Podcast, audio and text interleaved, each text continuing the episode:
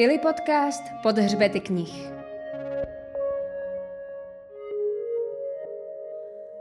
Dnešní výprava začíná tam, kde američtí otcové svádějí boj o život. Jaké příběhy otcovství nabízí současná americká beletrie? Dnes se zaměříme na romány psané z pohledu otce, kterých je oproti knihám, jež se zabývají tématem otcovství z pohledu synů nebo dcer výrazně méně. Budeme mluvit o vybraných románech s výraznými otcovskými figurami. V Dobrém otci Noaha Hollyho uznávaný lékař zjišťuje, že jeho syn spáchal atentát na demokratického senátora. V částečně autobiografické novele Ostrov Sukvan Davida Vena se otec se synem vydávají do aljašské divočiny, kde hodlají strávit celý rok. V Šrédrově Emity Gageové otec unese dceru, aby s ní po rozvodu mohl strávit delší dobu v kuse. Hlavní hrdina románu Josefa Hellera Něco se stalo se svěřuje, že by rád dal do ústavu svého handicapovaného syna a rozvedl se. Možná nejoptimističtější je pak cesta Cormaca McCarthyho, kde otec se synem putují postapokalyptickou pustinou. Ze studia Vombat vás zdraví redaktorka i literatury Johana Horálková. Pozvání k rozhovoru o těchto knihách přijal Martin Svoboda. Dobrý den. Martin je překladatel, dlouhá léta působil jako redaktor nakladatelství Argo. Překládá hlavně americké autory, mimo jiné Cormaca McCarthyho, Jamesa Dickeyho, Trumana Capoutyho, Charlesa Bukovského a do češtiny převedl také memoáry Baracka Obamy. Dnes ale stojí v knižní branži už jen jednou nohou, protože pracuje jako mediální koordinátor člověka v tísni. Martine, na úplný úvod prozradím, že jsi byl s každým ze svých tří dětí rok na rodičovské, takže tvoje otcovská zkušenost je možná o dost intenzivnější než u mužů, kteří to nezažili. Přišel jsi díky tomu na něco, co bys jinak nevěděl? Teď myslíš asi osobně, co jsem se o sobě dozvěděl? Buď o sobě nebo o dětech. Hlavně jsem zjistil, že se mi nedostává trpělivosti a to jsem si o sobě myslel, že jsem eh, poměrně trpělivý člověk. Ale děti dokážou člověka dostat do takových situací, kdy už ani ty nádechy a počítání do deseti eh, nefungují. Takže bylo to v tomhle ohledu, že jsem se poznal v nečekaných situacích eh, hlouběji, než jsem chtěl. My se teď zaměříme na otcovskou zkušenost, jak se objevuje ve zmíněných amerických románech, protože se nám zdá, že v americké literatuře nacházíme nejvíc případů, kdy je ta otcovská zkušenost zachycena opravdu přímo z pohledu otce. V dobrém otci Noaha Hollyho se lékař Paul vyrovnává s tím, že jeho syn zřejmě někoho zastřelil a zároveň tam v historických exkurzech máme jakési dějiny amerických atentátů. Paulův syn Denny nechá studia na vysoké škole, cestuje po Americe a na nějakou dobu si najde náhradní otcovskou figuru v otci své kamarádky, o které říká, takový má být otec, silný a stabilní jsou otcové z knih, o kterých se budeme bavit silní a stabilní? Určitě ne. V těch, co jsme vybrali pro dnešní podcast, tak to rozhodně neplatí. Možná s výjimkou Cormaca McCarthyho, kde ten otec je opravdu nespochybnitelná figura, ale zároveň mně osobně tam přijde poměrně plochy. Tak mnohem zajímavější jsou ty postavy, o kterých budeme mluvit, jako je třeba Paul Allen z Dobrého otce, protože ty postavy pochybují. Ty postavy jsou nevyrovnané, odhalují nějaké svoje slabosti, dokonce v osobě pochybují a to u Cormaca McCarthyho není, není ten případ. Tam ten otec je vlastně docela šablonovitý a až eh, možná idealisticky vykreslený. Jak jsi říkal, otcovské postavy se často cítí upraveněle, uvědomují si, že by mohly být třeba lepší a i téma viny a trestu je v těch knihách docela výrazné. Radši nebudeme prozrazovat moc podrobností. Když jde o postavu otce a syna, tak ve všech těch románech je mezi nimi určitě nějaké zvláštní pouto. Řekl bys, že vystupují vždycky jako autonomní jedinci? U těch synů vždycky platí to, že se musí nějak od těch otců odpoutat. A tam eh, všechny ty romány to nějakým způsobem eh, ošetřují nebo tematizují u toho eh, románu Dobrý otec, který vlastně e, není možná literárně nějak jako hluboký nebo vysoký, spíš by se dalo říct, ale je tam skvěle zpracovaná ta dynamika toho chybějícího otce, kdy Eh, po rozvodu syn zůstane neukotvený v laje mezi oběma rodičema, cestuje z východního pobřeží eh, na západní v Americe. Přestože ten otec si myslí, že s ním má pořád vlastně nějaký vztah, tak po tom atentátu si uvědomuje, že s tím synem ten kontakt už dávno ztratil a že ten syn se osamostatnil mnohem dřív, než eh, si ten otec uvědomuje. Je tam skvěle vykreslená ta propas, vlastně, kdy každý vidí tu realitu úplně jinak. A takhle jenom oklikou od, se snažím odpovědět na tu otázku ohledně té autonomie, že ten syn je autonomní mnohem dřív, než eh, si to ten otec chce připustit a musí vlastně v takových velice bolestivých reminiscencích zjistit, kdy toho syna ztratil. Postava otce v sobě zahrnuje i určitý vztah ke společnosti nebo i k zemi, ve které žije, kam jakoby uvádí svoje potomky. Nejkomplikovanější je u Erika Schrödera z románu Schröder, který si jako německý emigrant vymyslí americkou identitu nějakého okrajovějšího člena rodu Kennedyových, tak tím vlastně utrpí vztah k jeho vlastnímu otci, který se během života v Americe skoro neasimiloval, nebo možná i jeho vlastní otcovství. Já mám dojem, že ten Eric Schroeder lomeno Kennedy se snaží zapadnout do té nové společnosti, utekl ze západního Berlína a snaží se za, zapojit, aby vlastně zapadl mezi, mezi ty běžné kluky, mezi ty běžné teenagery americké snaží se zbavit toho svého přízvuku, snaží se na skautském táboře zapadnout, trošku si tam začne přikrášlovat tu identitu a postupně se mu to vymkne z rukou, až do dospělosti vlastně udržuje tu přetvářku, že je někdo, někdo jiný. A, a samozřejmě v té chvíli, kdy unese svoji, nebo v uvozovkách unese nebo odjede se svojí dcerou na takový jako neplánovaný výlet, tak se mu to potom z toho právního hlediska vymstí. Ale myslím, že tam je v té knize, je to jenom jedna část, jedna ta rovina, kdy ten otec, ta hlavní postava řeší vztah se svým otcem, ale je tam, je tam mnohem důležitější ta rovina, kdy ten otec řeší vztah s tou svojí dcerou a hlavně nepřímo se svojí ženou. A myslím, že ta knížka je geniální v tom, že krásně ukazuje tu perspektivu, jak se liší perspektivy jednotlivých těch rodičů, že ta žena je taková pečující a možná až, až úzkostlivá. A ten otec je takový volnomyšlenkářský, a víc improvizuje v té, v té výchově. Takové ty stereotypní přístupy rodičovství. No zvláštní jako, je, no. zvláštní je, mě to té knihy napadalo, že to napsala žena, že tu postavu toho, toho tatínka napsala žena a zřejmě i pisovatelka Gageová formovala na základě svého partnera, protože mu velice hluboce děkuje v doslovu. Jsou to takové ty klasické situace, které zažije každý rodič a v Americe je to možná ta výchova ještě, ještě ochranářštější, když to takhle řeknu. A ten tatínek je možná příliš vel, velký rebel. Mně se osobně zdálo, že se chová vlastně celkem rozumně. A, uh, se vys... třeba s dcerou pozoruje, eh, jak postupně se rozkládá mrtvá liška.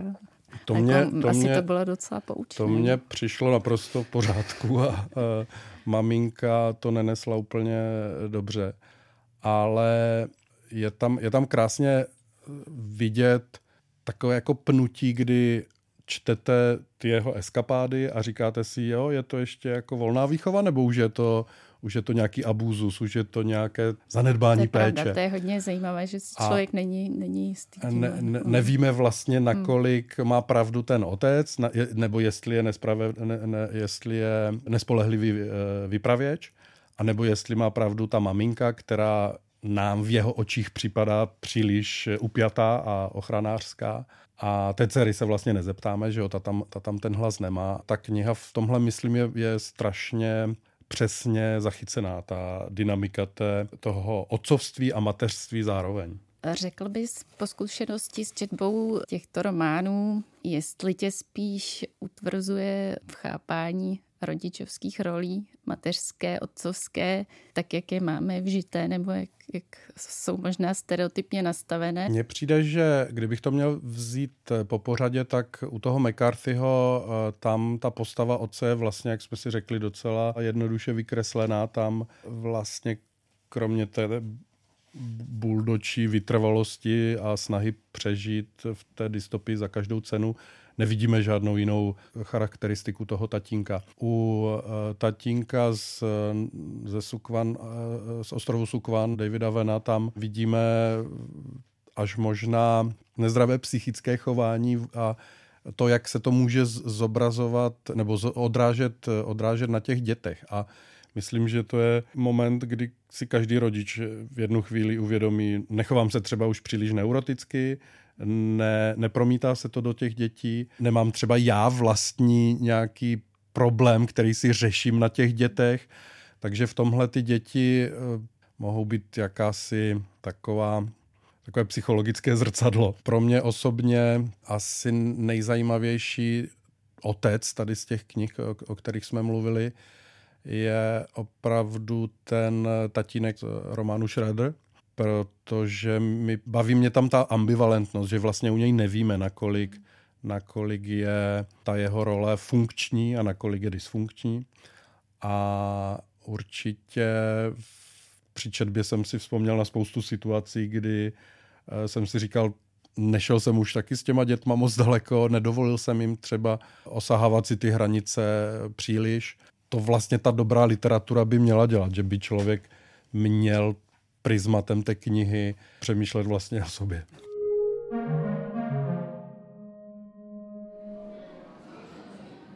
Co vás prostě napadne, když se řekne rodina?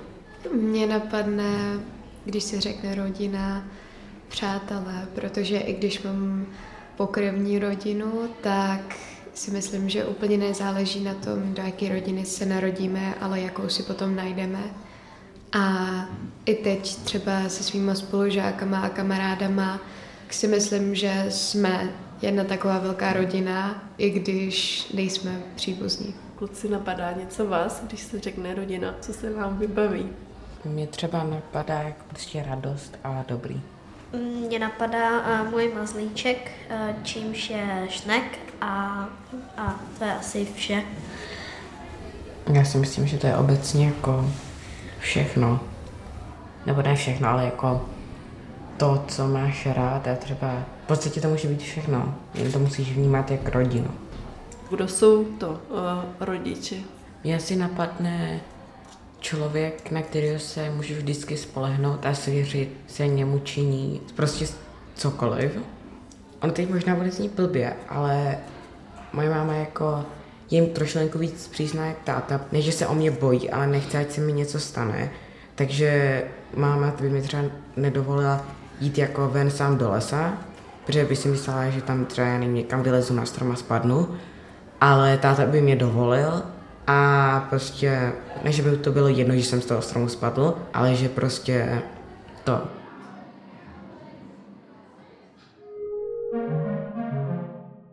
Mě k těm rolím možná uh, ještě napadá tak trochu historicky, když tady vlastně máme jednu tu starší knihu, tak uh, vlastně to, jak Bob Slocum je opravdu jednoznačně v roli toho jediného živitele a zároveň prostě v tom podniku s velkým P, kde pracuje, to bytostně nesnáší a zároveň jeho žena je znuděná, tíhne k alkoholismu, nemá co dělat, tak jenom tady to je takový obrázek zase neudržitelnosti těchto těch rolí. Záleží vlastně, jak se na to člověk podívá, protože třeba v současné Americe to konzervativní pojetí rodiny zase získává na síle. Je tam velké konzervativní hnutí, celý nejvyšší soud je konzervativní a rozhoduje hmm. o vyloženě ženských otázkách, že jo, konzervativně. Opět se zvedá ta role té konzervativní rodiny, kdy ta žena opravdu se jako má starat o ty děti a muž má nosit domů ty, ty peníze.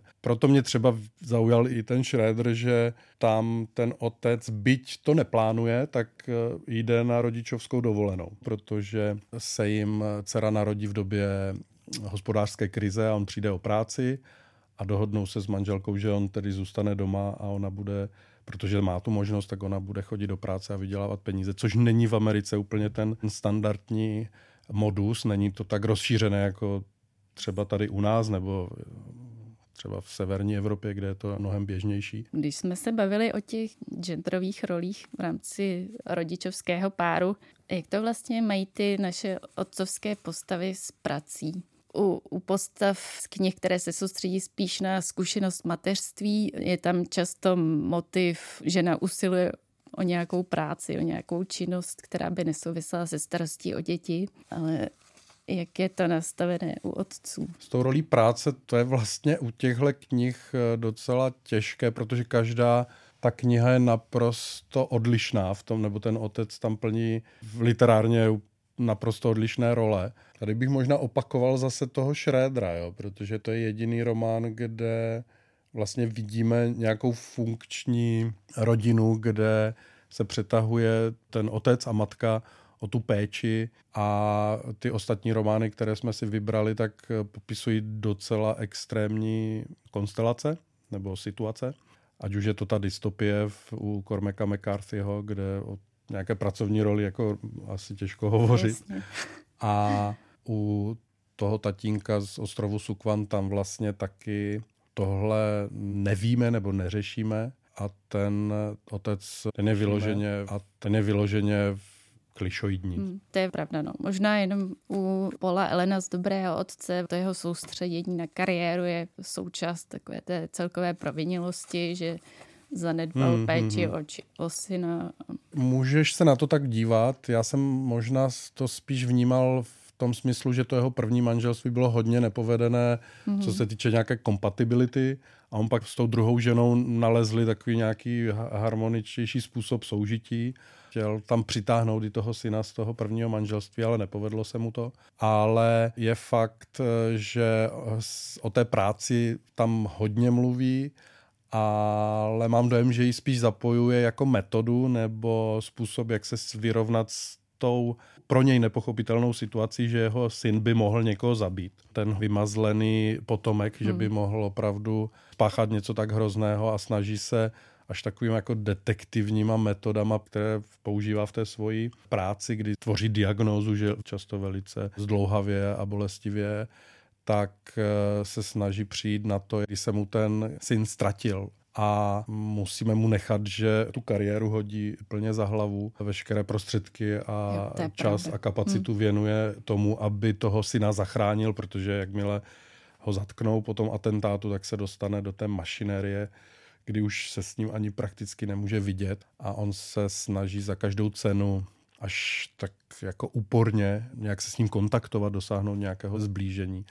Ale je nucen si postupně přiznávat, že už je pozdě, že už je ten syn samostatný jedinec, který má svoje vlastní rozhodování a nemusí to zrovna konvenovat s tím rozhodováním toho tatínka všechny ty otcovské postavy, o kterých mluvíme, i když každá v nějaké odlišné míře se se svými dětmi vydávají do divočiny, nebo alespoň do přírody, která má být jakoby místem, kde si děti osahají své hranice, utuží si pouto s otcem. Ale funguje to takhle některé z těch knih.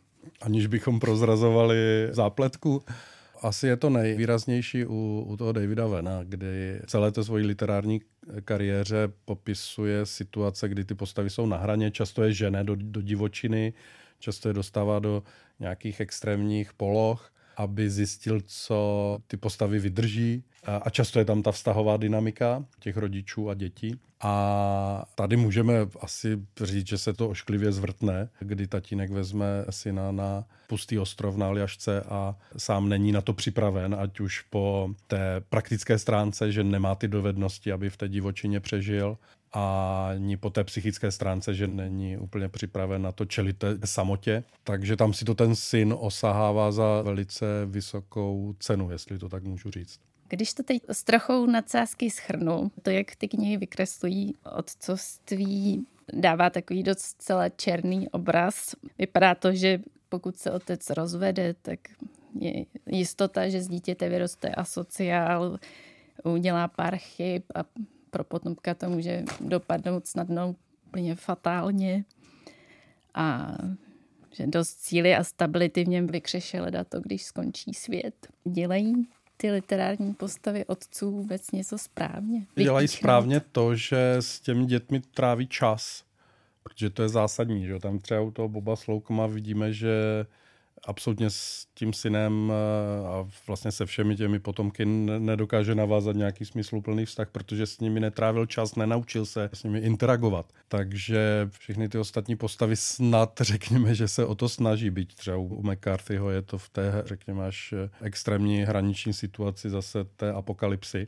U toho Paula Elena z Dobrého otce, tam je krásně vidět, že ten otec si vlastně uvědomí, že o ten čas přišel, že musí přiznat, že tomu synovi už neporozumí, protože už je dospělý a rozhoduje se sám. A to jediné je, se tam vtáhne jako taková mm, nit tím jeho příběhem, že je pozdě a že toho strašně lituje a že se nakonec musí smířit tí, s tím, že se to nedá napravit.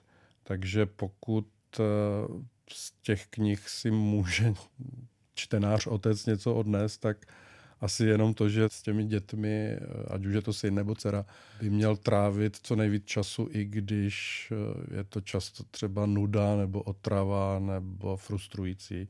A protože to je asi ta největší devíza, o kterou by neměl ten otec přijít. Myslíš si, že ty knihy, o kterých se bavíme, čte člověk jinak jako rodič a jako nerodič?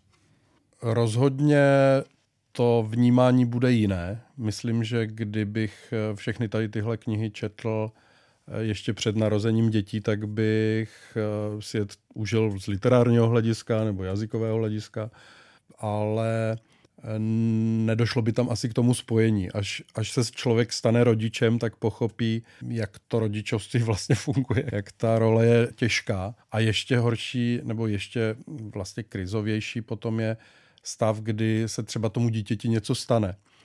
A teprve potom člověku dojde při čtení podobných děl, jak to ten autor myslel, co prožíval, jak je to opravdu jako zdrcující zážitek. Takže rozhodně tam je ten rozpor mezi tím, asi kdybych ty knihy četl v 18 jako dospívající a potom v 35, ve 40 jako, jako otec těch dětí. Hmm. A nenapadá tě ještě nějaký titul, který popisuje nějakou hraničnější zkušenost, při které by zase čtenář zažíval podobné stotožnění? Není to úplně beletrie, ale Nick Cave se ve své poslední knižce, rozhovor, je to, jsou to knižní rozhovory, svěřuje se svým zážitkem, kdy mu zemřel syn a myslím, že to je eh, přesně tenhle typ výpovědi, kterou nemůžeme pochopit, dokud něco tak traumatického neprožijeme. A on tam popisuje, že vlastně spoustě lidí, že na světě se děje něco takového, přijdou o potomka, ať už jako nějakou nehodou, nemocí, předávkováním a že on dokáže s těmi lidmi nějak komunikovat, souznít, protože má tu tež zkušenost, ale my jako čtenáři, naštěstí, kterým se to nestalo, tam můžeme cítit soucit nebo nějakou empatii, ale myslím, že tu zničující, on vyloženě o tom mluví jako zdrcujícím zážitku, že ho to i tělesně postihlo. On třeba píše o tom, že ztratil paměť na několik týdnů nebo měsíců dokonce, že si vlastně po tom traumatu nic nepamatuje, že to tělo šlo do takového pudu sebezáchovy, aby vůbec eh, to přežil. A možná i nějaké jako psychické fugy, že se oddělil od toho zážitku. A to jsou opravdu situace, kdy se můžeme tomu otcovskému zážitku jako přiblížit, ale nedokážeme to asi pochopit, pokud se nám nestane něco tak eh, drastického a traumatizujícího. Ale zvláštní je, že on to nespracovává ten zážitek úmrtí toho syna literárně, on ho zpracovává hudebně. Nebo částečně to literární je, že je to v těch textech, ale ty jsou, ty jsou velice symbolické až, až alegorické. Možná o tom třeba někdy napíše knihu, sám napsal tři romány, ale v současnosti se z toho traumatu dostává pomocí té hudby. Moc díky za rozhovor, Martine. Díky za pozvání. Ve studiu byl se mnou Martin Svoboda, trojnásobný otec, překladatel a mediální koordinátor Člověka v tísni. Pokud vás dnešní podcast zaujal, zkuste si na adrese www.ilipodcast.cz pustit také loňský díl o mateřství v literatuře. Loučí se i Johana Horálková. Další díly najdete v podcastových aplikacích nebo na webu ilipodcast.cz. Brzy naslyšenou u Ili podcastu.